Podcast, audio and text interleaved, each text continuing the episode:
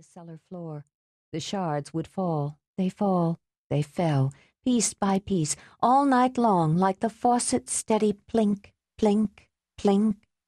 Benjamin lay awake listening to the floors creak and the strapping ping, and he began to hear from outside the faint sigh of warming sap race through the trees from root to root as the earth buckled with sudden shoots that tore through the ground all night long as that plink, plink grew nearer with dawn and louder.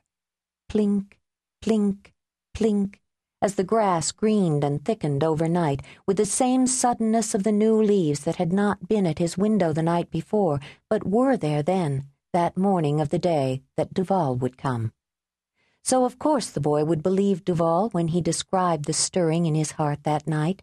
There seemed no mystery in any of it, for he had always known that Duval was on his way, his coming as inevitable as the summer's fiery sun, and as unstoppable. It was early morning on Main Street. In the second floor window of the big brown boarding house sat Judge Henry Clay. From here could be seen the roofs of the stores downtown on Merchants Row and distant church spires, and farther on, the woolly green mountain tops hugging the valley. The judge's right eye was closed, his left eye fixed blankly on the park across the street with its graceful elm trees and the pagoda roofed bandstand built thirty years before when he was mayor of Atkinson. On the corner of the park, in his leased stand, was Joey Selden, the blind man who sold popcorn and soda. On the opposite corner, a dusty station wagon idled noisily at the red light. Inside the car were three dark men and a tall man in a white suit and straw hat. Suddenly, the tall man threw open the back door and ran down the street. The car screeched around the corner after him in a burst of fumes and querulous voices. Joey Selden cocked his head curiously. Up in the window, the curtain fluttered, then blew across the judge's face. A moment later, a tiny woman with bluish white hair backed into the room with two stemmed glasses of orange juice on a mahogany tray. This was May Mayo, who, with her younger sister Claire, ran the boarding house. May quickly set down the tray on the table by the bed, then hurried to lock the door. Oh dear, she gasped seeing the judge's head swathed in curtain gauze. She unwound the curtain, then wet her fingers and patted his must gray hair. She sat in the floral chintz chair next to his and drank her juice. When it was gone, she picked up the judge's glass and sipped daintily as she stared out at the empty park.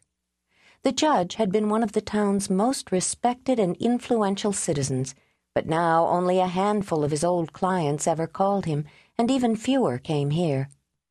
In this last year, the judge had failed rapidly.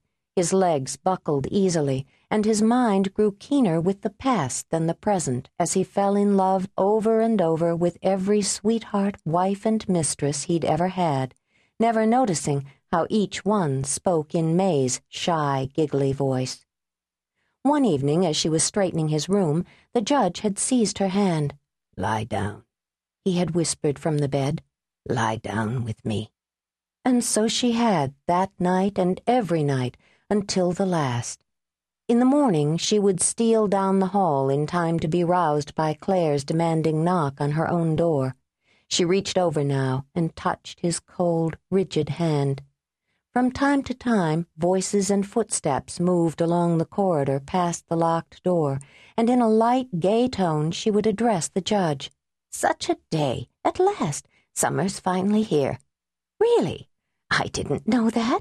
Well, what can one. Her voice broke off, and her hands cupped her ears. From the judge's innards there seeped another eerie hiss, and with it now this first foul smell. Locking the door behind her, she hurried down the dim corridor to her own room, then tiptoed back with her cut glass atomizer of sweet lily.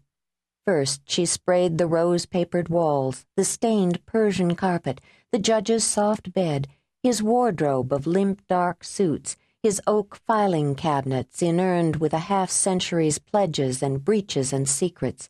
And now, finally, she sprayed the good judge himself, now entering his thirtieth hour of death. Through the dawn and the pale empty streets, their voices rose and fell like squabbling birds.